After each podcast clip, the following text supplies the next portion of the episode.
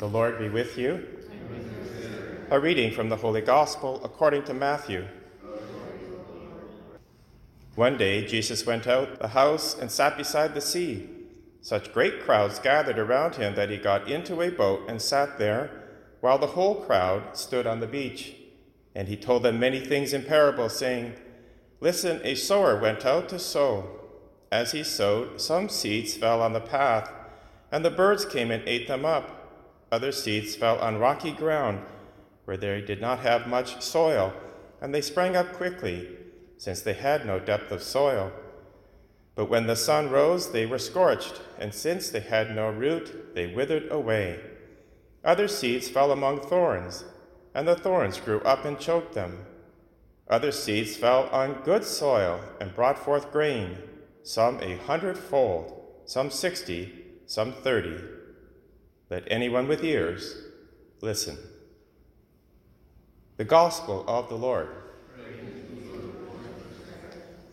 We continue reading in the book of Exodus, this time chapter 16, and we have the famous incident of the Israelites who, having been freed from slavery through miraculous deeds from our gracious God, including parting the Red Sea itself, now, instead of showing gratitude and faith and obedience, they complain, they murmur.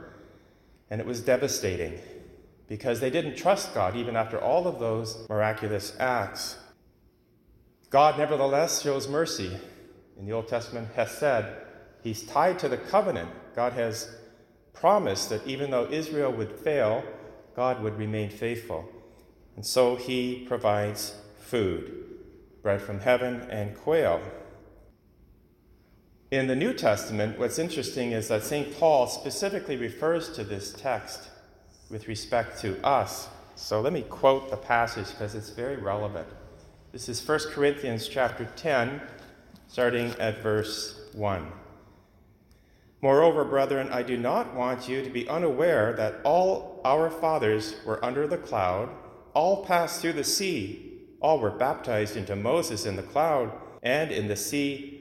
All ate the same spiritual food, and all drank the same spiritual drink, for they drank of the spiritual rock that followed them, and that rock was Christ. But with most of them God was not pleased, for their bodies were scattered in the wilderness.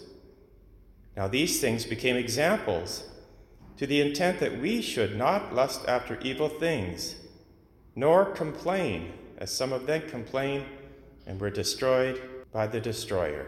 All these things happened to them as examples, and they were written for our admonition, upon whom the ends of the ages have come. That's specifically for us because God has come and He is present here in the Eucharist. Now, I'm preaching to the choir because you're here to receive Christ in the Eucharist.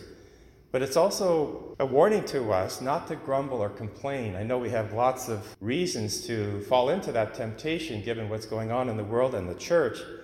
And yet, as we just saw, Paul warns against it. In fact, Jesus warns against it as well in John chapter 6.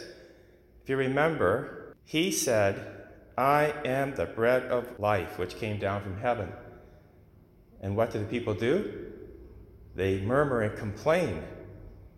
And in fact, the disciples no longer follow because Jesus goes on to say, I am the bread of life. Whoever eats of my flesh and drinks of my blood has eternal life. And they take that in such a way that they are scandalized and they murmur and complain and they no longer follow Jesus.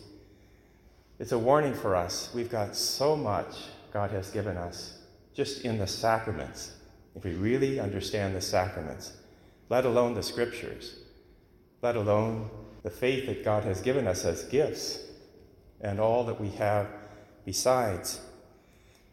And so we're being tested as well today. Now, what God is doing in this first reading, He's liberated His people from captivity. Now He's going to the next stage and forming them as disciples. This whole discipleship is a theme that runs throughout the entire Bible. And it's crucial because we're called to be disciples, those who follow and then become missionary as well. God has given us one prayer.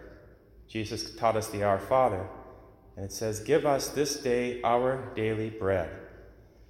In the first reading, God gave daily bread in the form of manna. And again, there were issues with that. May we always trust God and be formed and never complain and know that God is working within us because He has a mission for us in this time and age.